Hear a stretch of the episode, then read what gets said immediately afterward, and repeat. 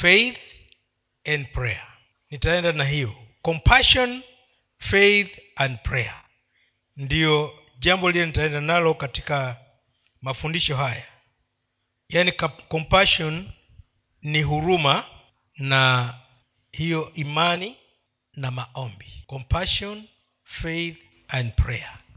Hizi vitu vitatu huwezi ukavitenganisha katika utumishi ndani ya kanisa. Vinenenda pamoja vinabebana kwa sababu za fanyakazi pamoja. Mwenyewe katika huduma yake.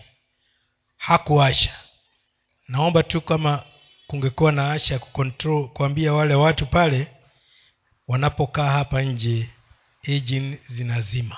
Kuwe ambaye atawaambia kwamba wanapokuwa wako hapa engines zizime tuko na ibada nafikiri wameondoka lakini ukiona mtu anakawia unamwambia hatuwezi kuwa na zikiran hapo nje na huku tunaendelea na ibada. Kwa sababu si engine tu hata fumes ule moshi wa hizo gari unakuwa thrown huku kwetu. Kwa hivyo ni vizuri wajulishwe kwamba tuko katika kanisa na kuna ibada inaendelea. Tunapoangalia jambo hili mwanzo tukianza na tukio tukio la siku hii. Tukio la siku hii ni tukio ambalo lilifanywa na bwana wetu. Na kuna mambo ambayo yalimsukuma kufanya hivyo. Na tutaanza kusoma ngeomba tusome katika kitabu hicho cha yohana john chapter 18 verse 28 to 38 yohana 18 28 38 kisha wakamchukua yesu kutoka kwa kayafa mpaka pratorio nayo ikiwa alfajiri lakini wao wenyewe hawakuingia ndani ya ile pratorio wasije wakajina, wakanajisika bali wapate kuila pasaka. Basi pilato akawatokea nje akasema ni mshtaka ni mashtaka gani mnayoleta juu ya mtu huyu? Wakajibu wakamwambia kama huyu asingekuwa mtenda mabaya tusingemleta kwako. Basi pilato akawaambia haya mtwaeni ninyi mkamhukumu kwa ile torati yenu. Wayahudi wakamwambia sisi hatuna ruhusa ya kuua mtu. Ili litimie lile neno lake yesu alilosema akionyesha ni mauti gani atakayokufa. Basi pilato akaingia tena ndani ya pretoria akamwita yesu akamwambia je wewe ni mfalme wa wayahudi yesu akajibu wewe wasema hivi kwa nafsi yako au watu wengine walikuambia habari zangu? Pilato akajibu ama ni myahudi mimi? Taifa lako na wakuu wa makuhani ndiyo waliokuleta kwangu. Umefanya nini? Yesu akajibu ufalme wangu sio wa ulimwengu huu. Kama ufalme wangu kama ufalme wangu unge ungekuwa wa ulimwengu huu watumishi wangu wangenipigania nisije nikatiwa mikononi mwa wayahudi. Lakini ufalme wangu sio wa hapa. Basi pilato akamwambia aka wewe umfalme basi yesu akajibu wewe wasema kwa kuwa mimi ni mfalme. Mimi nimezaliwa kwa ajili ya haya na kwa ajili ya haya mimi nalikuja ulimwenguni ili niishuhudie kweli. Kila aliye wa hiyo kweli hunisikia sauti yangu. Pilato akamwambia kweli ni nini? Naye akiisha kusema neno hilo akawatokea wayahudi tena akawaambia mimi sioni hatia yoyote kwake. Tunapoangalia mambo haya tunaona bwana yesu katika kipindi kile cha kuhojiwa na kuhukumiwa. Tunajua kwamba katika hali ya kawaida yesu hakuwa amefanya makosa. Lakini kuna kosa lilikuwa limefanyika na likamsukuma kukubali kwenda pale usiku uliotangulia alikuwa akiomba mlimani akiomba kwa bidii akiomba na kusema kama ingewezekana aweze kuepushwa na tukio hili la mauti. Lakini akasema ila si mapenzi yangu bali mapenzi yako yatendeke. Sasa kile kilichokuwa ni kinasababisha si makosa yake na pilato na hapa pilato akasema mi sioni makosa. Sioni chochote na huyu mtu. Sioni kwa nini mnamhukumu. Lakini katika ulimwengu kulikuwepo na kosa. Lakini halingeweza kuonekana katika ufalme wa dunia hii. Lakini katika ufalme wa mbinguni kosa lilikuwa linaonekana la makosa yetu na dhambi zetu bwana yesu asifiwe. Kosa lilikweko tokea mwanzo pale mwanadamu alipoasi. Na hili kosa lilikuwa ni maisha ya kawaida kwa watu. Yesu akalishukua mabegani mwake. Na akiwa amelibeba mabegani mwake lilikuwa halionekani. Maana si yeye aliyetenda yale aliyotendwa ungemtafuta naye hungeyapata. Mfano wake ni mfano, mfano wa danieli. Danieli akaambiwa wale ambao walikuwa wanamtafuta wanamtafuta. Wakasema hatutaweza kupata shtaka lolote juu ya mtu huyu isipokuwa mambo ya ibada yake. Yesu naye hangepatikana makosa isipokuwa katika makosa yaliyofanyika. Makosa ambayo hayaonekani lakini yako. Na kwa sababu hii akawa anapitia mashtaka vitu ambavyo havionekani. Chochote kilichowekelewa juu yake kikawa hakionekani. It is one case ambayo katika habari zake ilikuwa inaendeshwa si kwa sababu ya ukweli wa yale ambayo yanaonekana there was no proof that you could put on the table to justify his crucifixion. Haungeweza kuweka chochote ambacho kingedhihirisha ya kwamba anastahili kufa. Na ndiposa pilato akawa na wakati mgumu akashindwa atafanyaji na hata wakati wote atakapojaribu kutafuta makosa amuulize hata yeye mwenyewe kwani umefanya nini? Si uniambie. Angalau apate kusikia basi walinishtakia hiki na hiki. Hamna. Ndio yesu akamjibu wewe yale unaniuliza sijui kama ni kwamba unayajua ama huyajua na ikafikia kwamba anapatikana na hatia kwa sababu wanaomshtaki wana hatia. Cha nikwambie hivi. Wakati mwanadamu amekosa na amejua ataadhibiwa kwa yale makosa tabia yake ni kutafuta jinsi hayo makosa yataweza kuwekwa juu ya mwingine. Anatafuta ni jinsi gani atakavyoyasongeza na yaweze kuwa juu ya mwingine.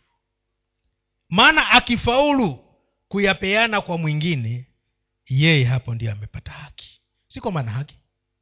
Na kipindi hiki wanadamu waliokuwa wamemkosea mungu wakijitia kwamba wanamtumikia mungu wakatafuta makosa juu ya yule hana makosa ili apate kuondoa ama kuchukua nafasi yao. Na ndiposa akawa anaitwa kwamba yeye ni kondoo wa kuuawa. Huko nyuma kina kaiafa na an, an, anaitwa anania walikuwa wameshauriana wakasema ni afadhali mtu mmoja afe kwa ajili ya taifa. Kwa hivyo hiyo kosa ni hiyo afadhali ni afadhali mtu mmoja afe kwa ajili ya taifa. Kipindi hicho hata kama kwa pasaka walishinja kondoo zozote walizozichinja ilivyokuwa ni desturi ya wayahudi. Lakini walijua kuna nyingine moja tunachinja. Kwa ajili ya watu. Wakaongea vitu wasivyovielewa. Na ikawa sasa hapo ndipo pana makosa ya yesu kwa sababu kura imemwangukia kwamba yeye ndiye anayeshinjwa kwa ajili ya watu. Hatia nyingine haikupatikana. Chochote walichokisema kilikuwa ni kwa sababu ya kuonyesha wana haki. Lakini si kwa sababu walikuwa na haki. Lakini yesu akielewa akitimiza hiyo itakuwa ni hatua mbele kwa kile alichokijia. Hata akasema anapoulizwa maswali we ni mfalme? Akasema ufalme wangu si wa dunia hii. Ungelikuwa wa dunia hii watumishi wangu wangepigana ili nisifike kwako nakumbuka kwamba pita alipojaribu kumpigania alimwambia ah, rudisha upanga wako. Niko na uwezo wa kuita jeshi la malaika. Lizuie haya kutendeka. Usinizuie kukinywea kikombe ambacho baba yangu ameamuru nikinywee. Kwa sababu katika huu ufalme ulikuwa na kupitia dhiki bila sababu na hapo tuna funzo. Wakristo kuna mambo tutayapitia si kwa sababu tumekosea. Tutayapitia kwa sababu katika wakati ule wewe ndiye kondoo inayoshinjwa. Yesu akatuonyesha kwa mfano. Kuchinjwa kwake kulikuwa ni kwa kumwaga damu mpaka kifo.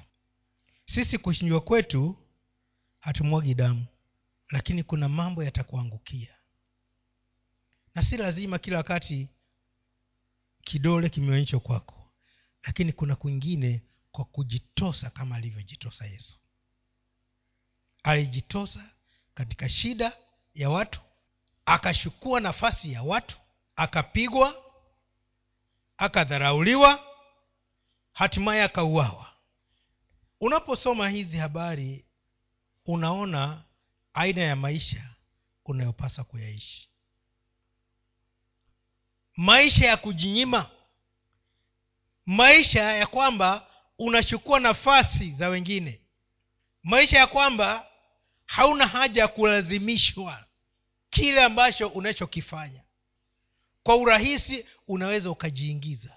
Uonapo mahali ambapo watu wanateseka we ndio wakwenda kama ni watu ambao wanahitaji kama ni watu wanaoangamia katika dhambi. Haujali kitanda chako kizuri unajipeleka kule.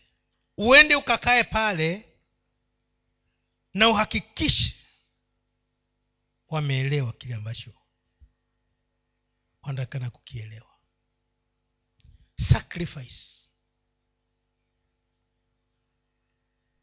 Yesu akasema sina haja ya kupiganiwa mimi kwa njia nyingine alikuwa anamwambia huyu pilato hata usijaribu kuniokoa. Maana ufalme wangu si habari ya kuishi hapa. Ufalme wangu ni tofauti. Hizi habari za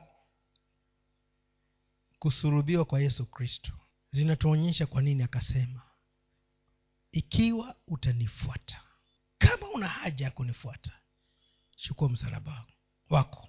Hatuendi kusurubiwa na ule msalaba kama wake pale lakini kuna misalaba yashongwa kila siku tunapokuwa tuko hapa tukimtumikia. Na kila mmoja ana wake wa aina yake.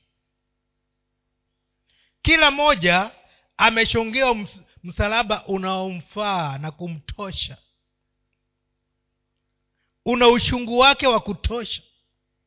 Una shida zake za kutosha. Lakini tunaambiwa ushukue beba. Twende mbele. Yesu alikuwa bado hajabeba msalaba hapa lakini katika mafundisho yake aliyokuwa akifundisha alieleza. Na sasa imefika wakati wa mtihani. Akiwa na uwezo wa kuita jeshi la malaika akatulia. Akiwa na uwezo wa kujitetea mbele ya pilato akaamua kutojitetea. Kwa sababu kuna kazi iliyokuwa mbele yake. Na nsharti aimalize. Naomba tusome kumi na tisa mstari wa kwanza hadi ishirini na mbili. Hadi arobaini na mbili. Yaani ni mlango wote huu. Nataka tuusikizi tu kwa makini kwa sababu tunaosoma mfululizo alafu kisha nita kisha nitaweza ku, kuzungumza. Yohana mtakatifu mstari wa kwanza. Basi ndipo pilato akamtwaa yesu akampiga mijeledi nao askari wakasokota taji ya miba wakamtia kichwani wakamvika vazi la zambarao. Wakawa wamekim, wakawa wakimwendea wakisema salamu mfalme wa wayahudi wakampiga makofi. Kisha pilato akatokea tena nje akawaambia watu huyu mle, mleteni nje kwenu mpate kufahamu ya kuwa mimi sioni hatia yoyote kwake. Ngoja kidogo. Tunaona hapo pilato akiwa ameshindwa na kupata hatia.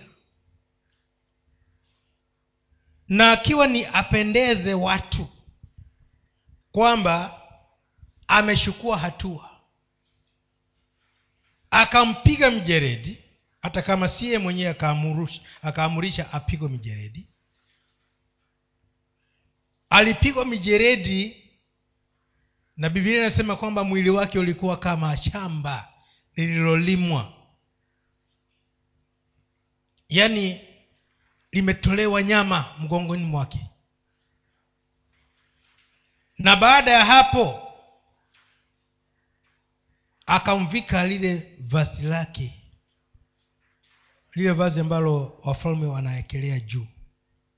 Baada ya kwamba amevaa lile vazi la kifalme akatoa lake akamwekelea askari nao wakatengeneza taji ya mimba na sidhani kama hawakudungwa. Wanadungwa lakini wanatengeneza taji hivyo hivyo. Inawadunga alafu anaishona vizuri alafu anaiwekelea na kuishindilia kwenye kishwa idunge itoe madamu pale alafu ampeleke kwao sasa. Pilato akasema nimemleta. Lakini nimemleta nikitaka kuwajulisha kwamba mimi sikuona hatia yoyote juu yake. Nimemwadhibu kama mlivyotaka. Nimemchapa kama mlivyotaka. Lakini sioni hatia yoyote. There is nothing. Naweza kupata inayostahili hata yale nimemfanyia. Yale yote tumetenda juu yake madharau tuliyomwonyesha hakuna kitu kosa nimeliona lakini sasa nimemleta kwenu. Nyinyi wewe mnaona kwamba kama mlikuwa mnataka aadhibiwe ashaadhibiwa. Hebu tuendelee. Mstari wa tano ndipo yesu alipotoka nje naye amevaa ile taji ya miba na lile vazi la zambarao pilato akawaambia tazama mtu huyu. Basi wale wakuu wa makuhani na watumishi wao walipomwona walipiga kelele wakisema msulubishe msulubishe. Pilato akawaambia mtwaini ninyi basi mkamsulubishe kwa maana mimi sioni hatia kwake. Wayahudi wakamjibu sisi tunayo sheria na kwa sheria hiyo amestahili kufa kwa sababu alijifanya kuwa mwana wa mungu. Sawa. Sasa wameleta bado pilato anasisitiza. Haoni makosa. Anaambia basi mchukueni mkasulubishe nyinyi kama mnaweza.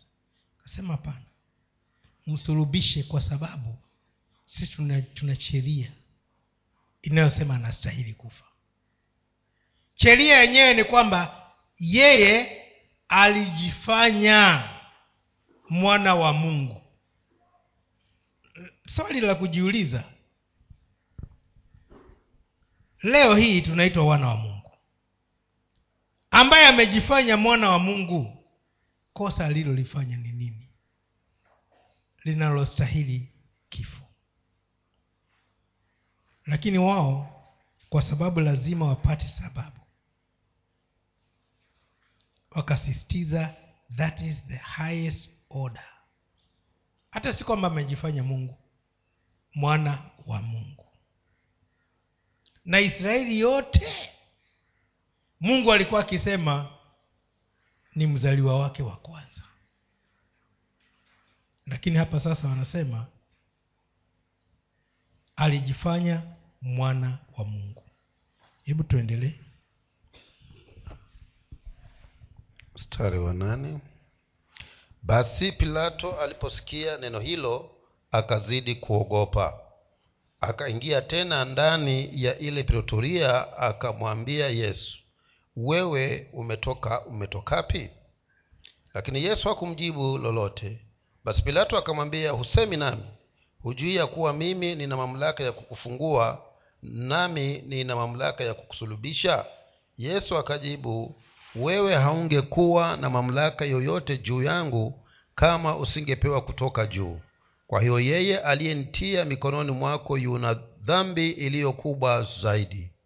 Na tangu hapo pilato akatafuta kumfungua lakini wayahudi wakapiga makelele wakisema ukimfungua huyu wewe si rafiki yake kaisari kila mtu ajifanyaye kuwa mfalme humfitini kaisari. Sawa.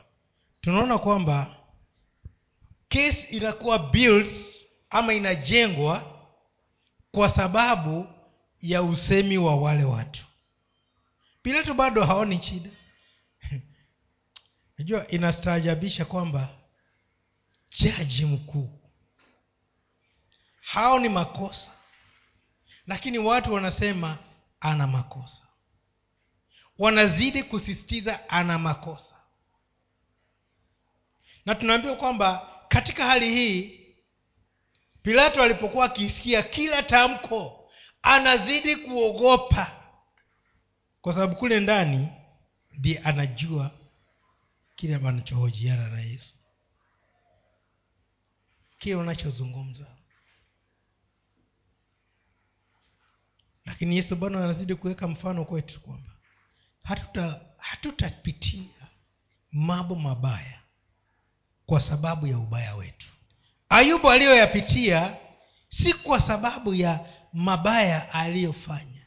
Hata kama baadaye watu waliomwamini mungu walikuja akawambia lazima umetenda dhambi. Lakini yeye alikuwa anajua moyoni mwake. Na mungu alikuwa anajua.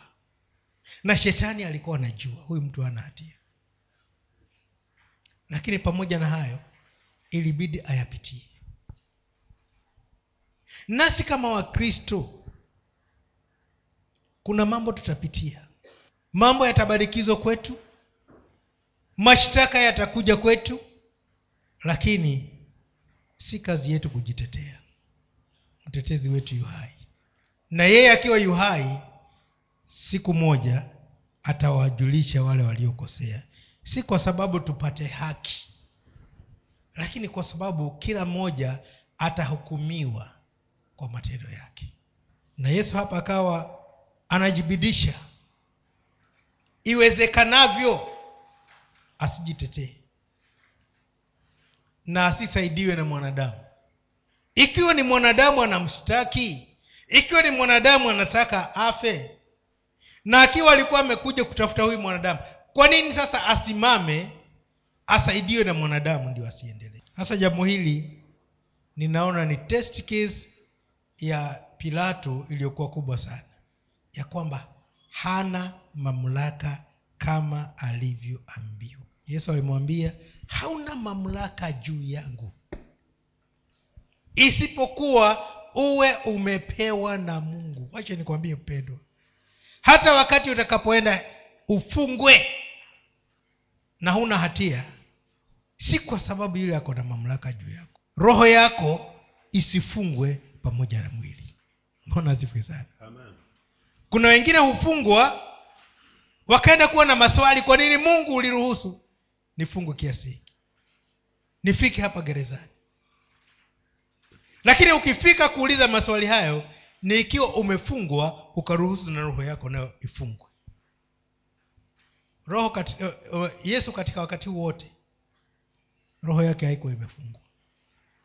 Roho yake haikuwa iko katika kesi. Mwili ndio ulikuwa unashtakiwa. Tusonge mbele. kumi na tatu. Basi pilato aliposikia maneno hayo akamleta yesu nje akaketi juu ya kiti cha hukumu mahali paitwapo sakafu ya mawe au kwa kibrania gabatha. Nayo ilikuwa maandalio ya pasaka yapata saa sita akawaambia wayahudi tazama mfalme wenu. Basi wale wakapiga kelele mwondoshe mwondoshe msulubishe. Pilato akawaambia je nimsulubishe mfalme wenu? Wakuwa makuhani wakamjibu sisi hatuna mfalme ila kaisari. Basi ndipo wa, alipomtia mikononi mwao ili asulubiwe nao wakampokea yesu. Akatoka hali akijichukulia msalaba wake mpaka mahali paitwapo fuvu la kichwa au kwa kibrania golgotha wakamsulubisha huko na wengine wawili pamoja naye mmoja huku na mmoja huku na yesu katikati. Okay. Tunaona sasa imefika kipindi sasa kile cha hukumu imetolewa. Wamekataa. Na kutokana na mambo maneno yale ambaye alikuwa pilato ameyasikia yesu akisema mwenyewe. Unajua una unahukumiwa na maneno yako. Alimuuliza je wewe ni mfalme?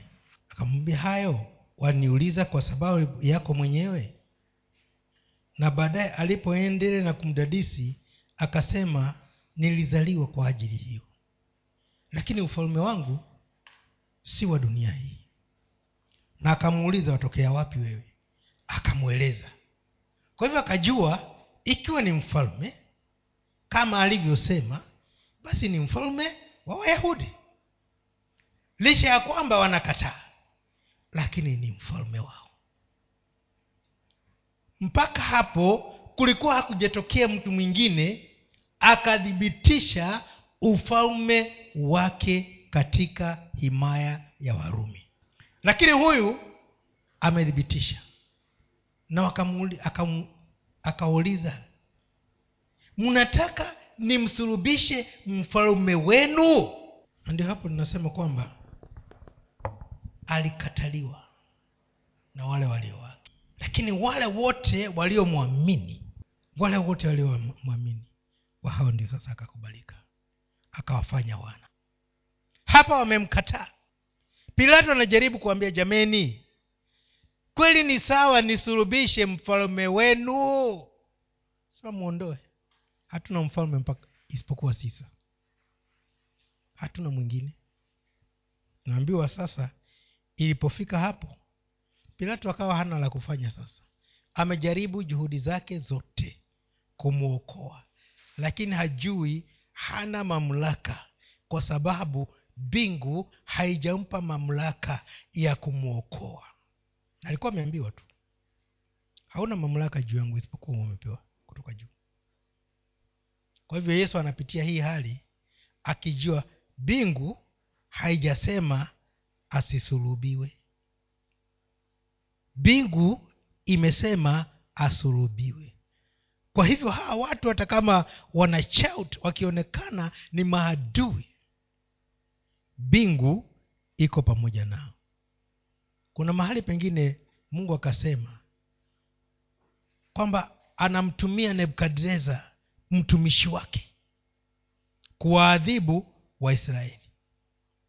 Sasa hapa aliwatumia watu kumwadhibu yesu mwenyewe ili apate kuhukumiwa na apitie kifo alichokijua. Maana alikuwa amewambia huku mbeleni.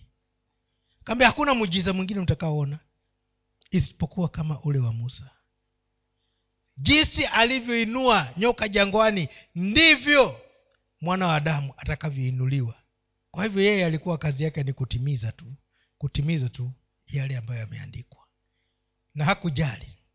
Mpendwa unapojiokoa wakati uko katikati ya injili unapojitetea ndio unaweza kueleza ukweli lakini ikiwa mbingu haijakubali utoke. Mungu atatukuzwa na kile unachokipitia.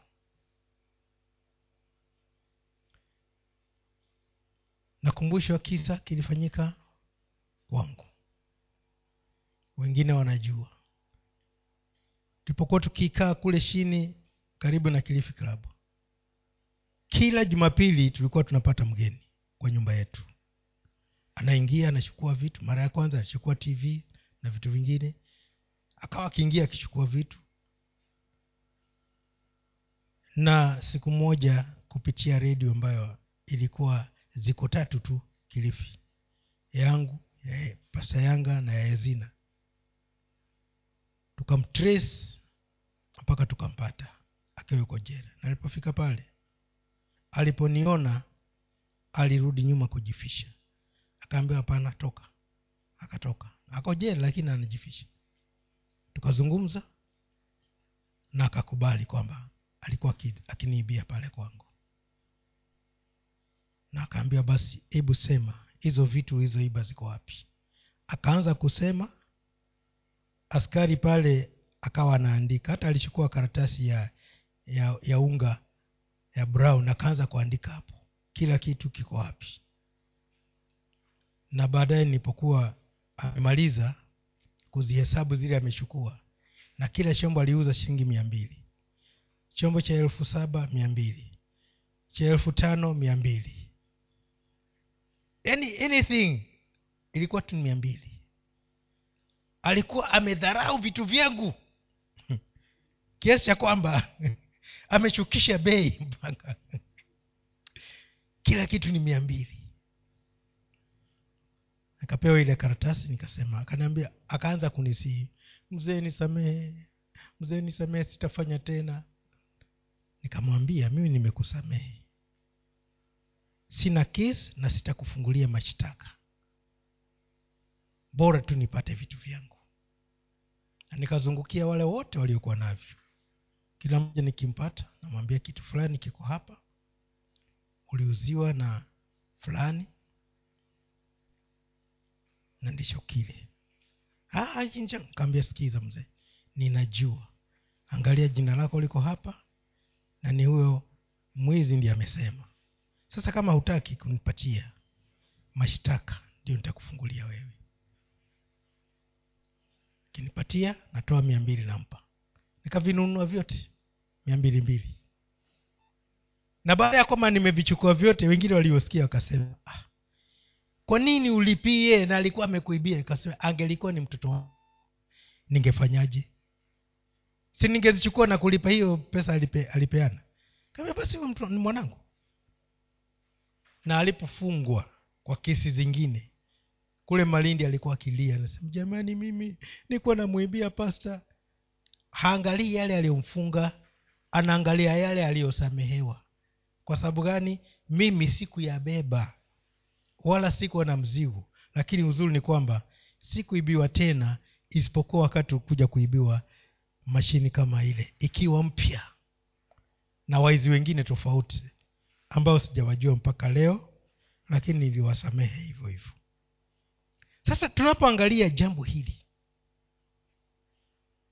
maisha yetu tumewekewa kwamba tunaweza kupitia magumu na tusitamani kufunguliwa nayo. Kwa sababu hatukutenda. Tumeambiwa tusiwiwe chochote isipokuwa upendo. Usipatikane na hatia lakini ufungwa bila hatia. Na ukubali. Tena umpende yule mtu vile vile.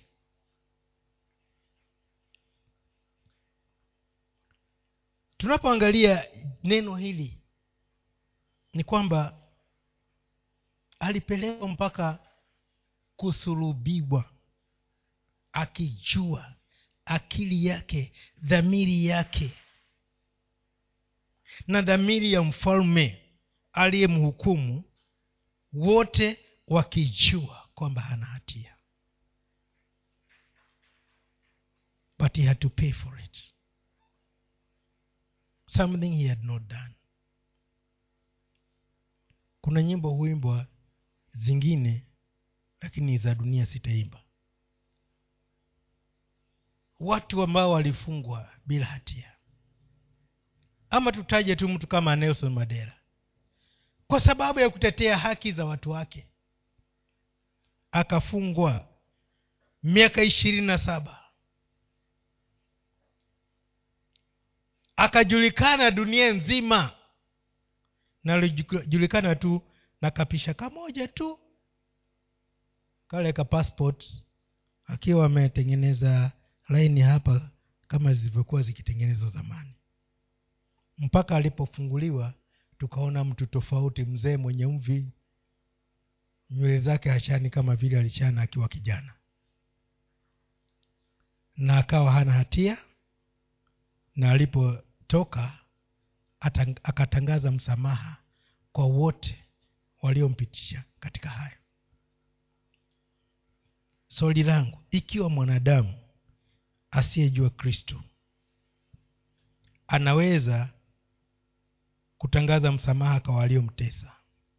Je sisi tunayemjua kristo na kristo akiwa ametuwekea mfano kwamba imetupasa kusamehe iweji tuendelea tunasoma katika luka kitabu cha luka kumi na tisa. Um, john john uh, 19 nawe in verse 19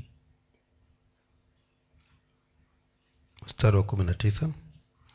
Naye pilato akaandika anuani akaiweka juu ya msalaba imeandikwa yesu mnazareti mfalme wa wayahudi basi anuani hiyo walioisoma wengi katika wayahudi maana hali mahali pale aliposulubiwa yesu palikuwa karibu na mji nayo iliandikwa kwa kibrania na kirumi na kiyunani.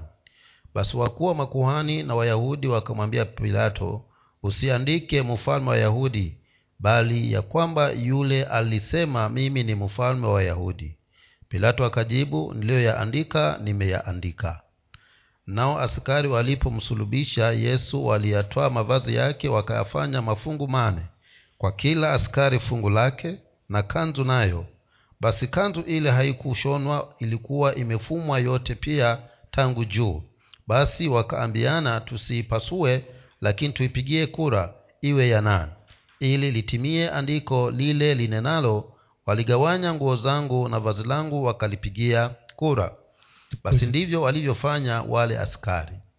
Na penye msalaba wake yesu walikuwa wamesimama wa mamaye tuache hiyo kwanza. Tunaona kwamba habari hizi za kusurubiwa kwake. Tunaona kwamba hata ilipokuwa amesurubiwa mfalme ambaye alikuwa ana alimhukumu na alimhoji. Tena akaandika kwamba yesu ni mfalme wa wayahudi.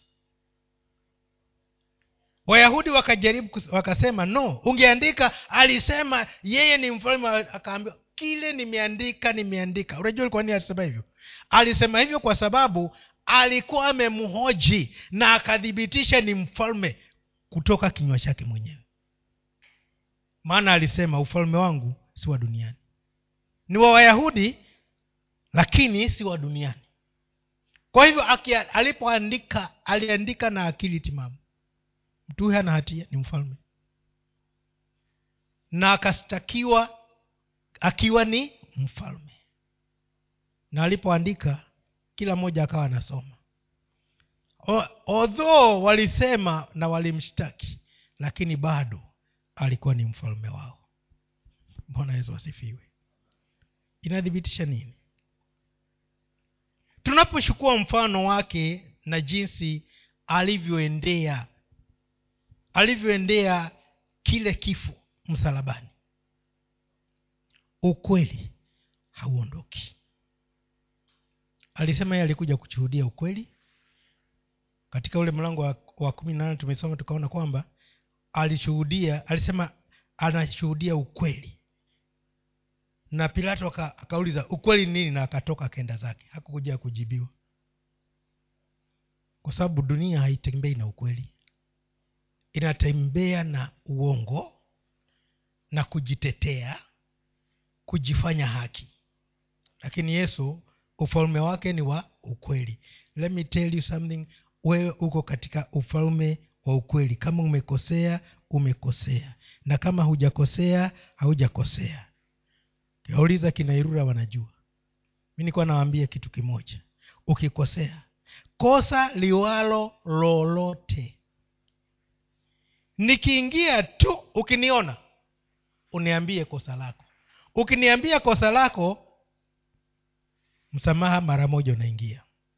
Lakini ukijifisha nije nigundue baadaye. Basi kiboko utakipata bila msamaha. Na siku moja ikatestiwa taveri high scale irura akawa anacheza na wardrobe. Na ni kawaida ya watoto. Unajua mtoto asipofanya utoto si mtoto. Mtoto akifanya utoto ndiye anakuwa mtoto. Bwana asifi sana huwezi kumkataza mtoto kufanya mambo yake ya kitoto lakini weka unaweka allowance na unaweka nini gate valve. Pale kwamba kuna wakati ifungwe hiyo gate valve. Na katika hali alikuwa anaichezea ikamwangukia. Sijui ilikuwaje haikumkata. Lakini kioo kilivunjika chote. Nilipofika mama akijua ni mkali manake walikuwa anasema ni mkali. Akaniambia kabla sijaenda bedroom kaambia irura alikuwa anacheza na wardrobe na ikamwangukia na kioo kikavunjika. Sasa pale kukaa kumetokea mambo. Hizi habari nimezijua irura bado hajaniambia. Lakini kwa nini hakuniambia? Kwa sababu mamake hakumpa nafasi ya kuwa wa kwanza kuviongea akijaribu kumtetea. Sasa aliniambia na mapema. Irura alipofika kwangu naye akaniambia dadi nilikuwa nacheza na wardrobe ikaniangukia. Hata kusema ikamwangukia akasema kioo kikavunjika. Ya mambo ya kuangukiwa ahurumiwe hakusema.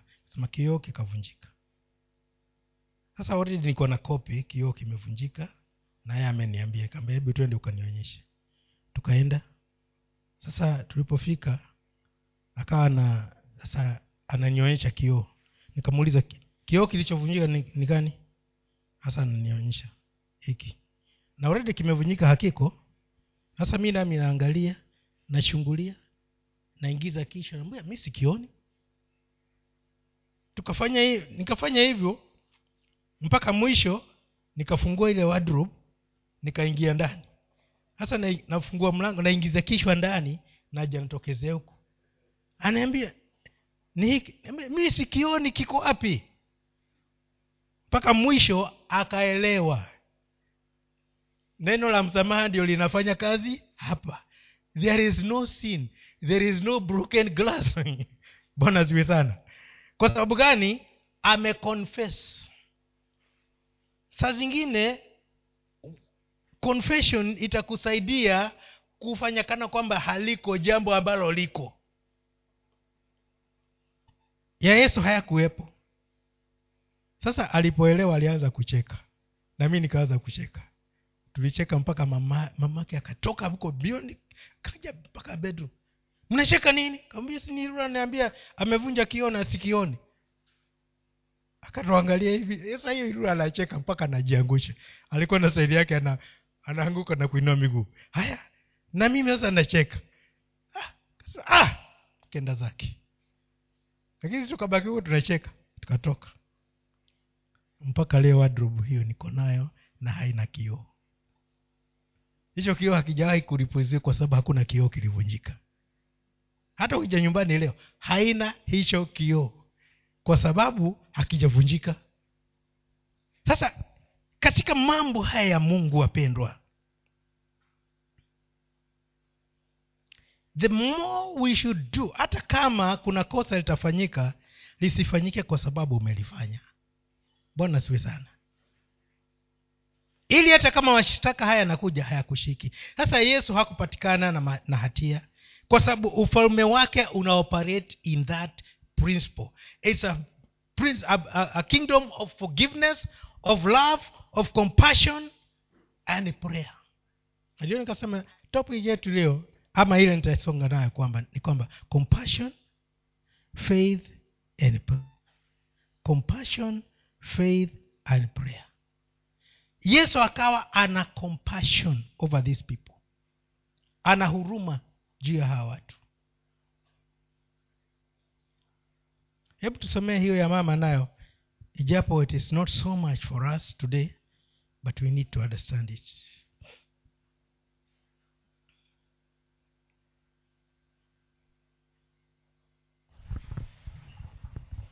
25 ishirini na tano. Na penye msalaba wake yesu alikuwa amesimama mamaye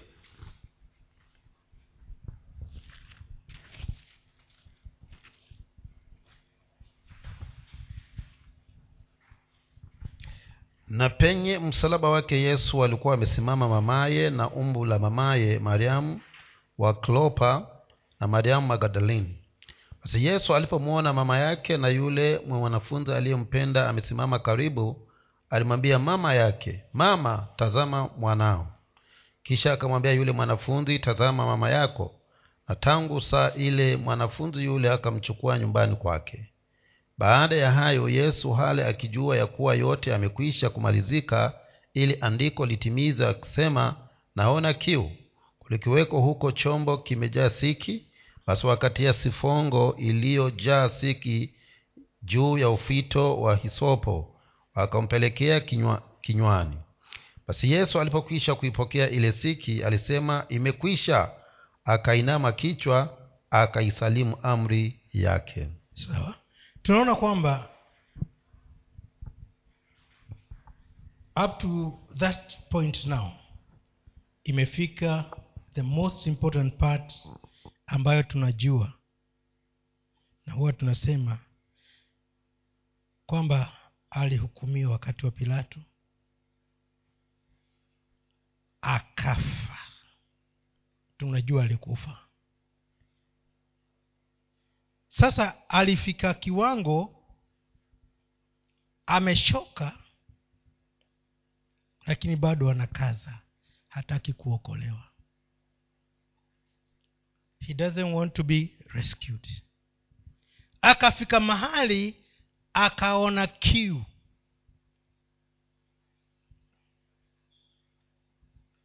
Lakini hataki kuokolewa. Kiangalia na nile tunasema sasa ile hezeluk manaka anakaribia kukata roho akaona mamake.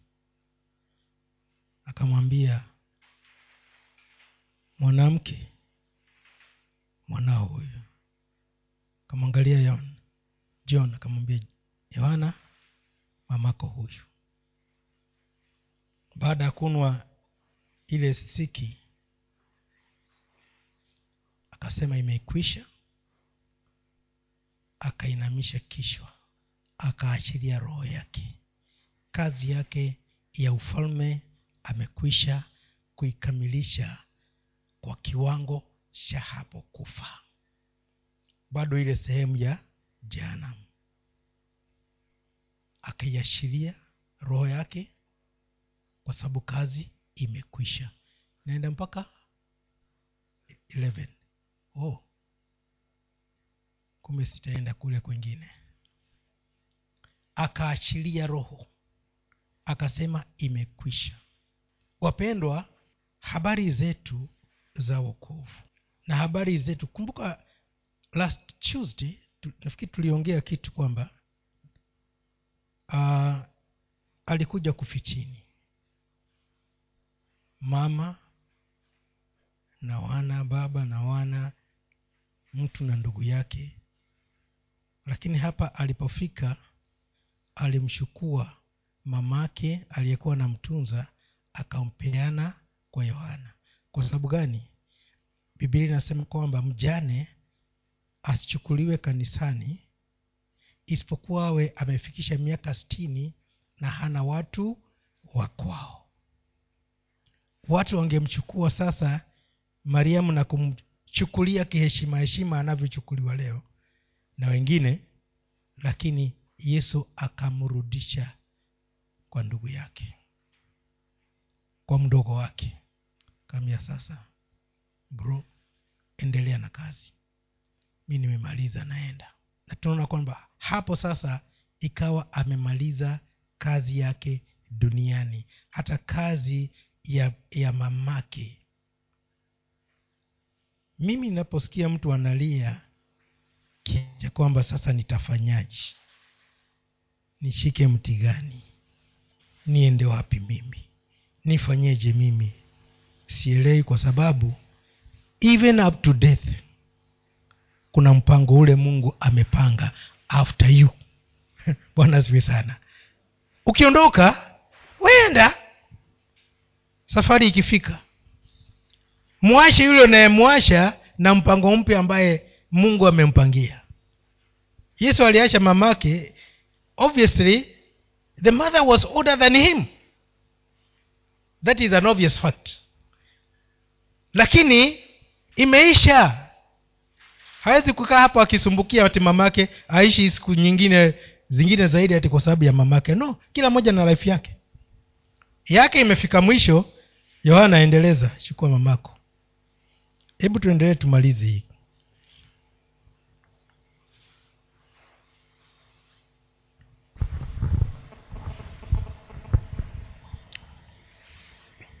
Thelathini na moja. Basi wayahudi kwa sababu ni maandalio miili isikae juu ya msalaba siku ya sabato maana sabato ile ilikuwa siku kubwa. Walimwomba pilato miguu miguu yao ivunjwe wakaondolewe basi askari wakaenda wakavunja miguu wa kwanza na wa pili aliyesulubiwa pamoja naye. Lakini walipomjia yesu na kuona ya kuwa amekwisha kufa hawakumvunja miguu. Lakini askari lakini askari mmoja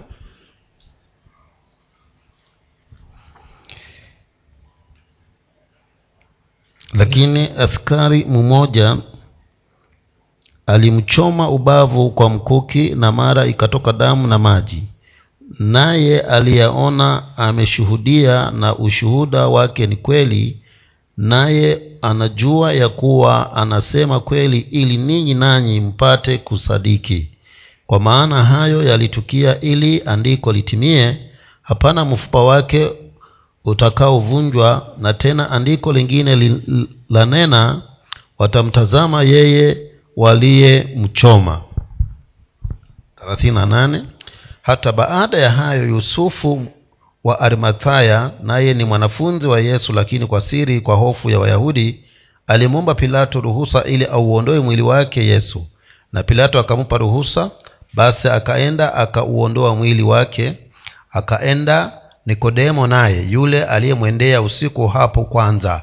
Akaleta machanganyiko ya manemane na udi yapata ratili mia basi wakautwaa mwili yesu wakaufunga sanda ya kitani pamoja na yale manukato kama ilivyo desturi ya wayahudi katika kuzika. Na pale pale aliposulubiwa palikuwa na bostani ndani ya bostani mle kaburi jipya ambalo halijatiwa bado mtu yeyote ndani yake. Humo basi kwa sababu ya maandalio ya wayahudi wakamweka yesu maana lile kaburi lilikuwa karibu kwa hivyo tunaona kwamba katika matukio yaliyofuata yesu baada ya kufa even in death aliendelea kut, kutimiza maandiko. Mbona zivi sana. Kwa sababu kufa kwake si kufa kama kwetu. Kufa kwake ilikuwa ni transition ya kuendeleza ile kazi ambayo anaifanya. Na ndiposa katika kufa kwake mapema haraka haraka pasipo kujitetea wakati wenzake wakivunjwa miguu yake haikuvunjwa andiko litimie. Tena askari akashukua mkuki njo askari nao saa zingine hawana roho. Akadunga ubavu wake yakatoka maji andiko litimizwe watamtizama yule ambaye waliyemdunga. Si askari alimdunga aliyemdunga ni hawa wayahudi. Maana wao ndio wame wame wame, wame, wame hiyo nini kesi yote mpaka imefika hapo. Kwa hivyo watamwangalia yule waliyemdunga. Kila kitu kilikuwa kinafanywa kwa niaba yao unapopitia mambo baadaye watu watakuja kusema kweli huyu mtu alikuwa hana hatia. Kweli huyu mtu alifungwa bule kweli huyu mtu alitozwa fine bule kweli alifukuzwa bule hauna haja ya ku, kulia kama vinafanyika kwa sababu ya msimamo wako katika kristo. Kuna mengi tutakosa kuyafanya kwa sababu ya kristo na kuna mengi tutakayoyafanya kwa sababu ya kristo. Hatutaweza kufika kiwango yesu alifika. Na wengine pia watauawa. Lakini si kwa ajili ya kutimiza maandiko fulani yatakayokuwa yataendelea lakini at the end of the day itajulikana hata isipojulikana hapa duniani kwamba haukuwa na hatia mbinguni itajulikana. Bwana asiwe sana. Yesu akatuwekea mfano na mfano mfano huo tumeuona matukio ya leo maana matukio ya leo yaliisha na mwili wake kuwekwa kaburini. Hebu tuuashe huo mwili hapo kaburini. Tutakuja kuulivisit on sunday bwana asiwe sana. So katika huruma zake na katika maombi yake ya ukombozi wa mwanadamu na katika imani kwamba kifo chake kitamfufua mwanadamu amrudie mungu ndio akapitia haya yote ambayo yalikuwa. The compassion of christ his prayer that this would happen? And also his faith ambayo tunashikilia kwamba itatufikisha kwa mungu. Yeye akaenda na sisi tutaenda hiyo njia alafu tutoke. God bless you. As we finish there mama can you briefly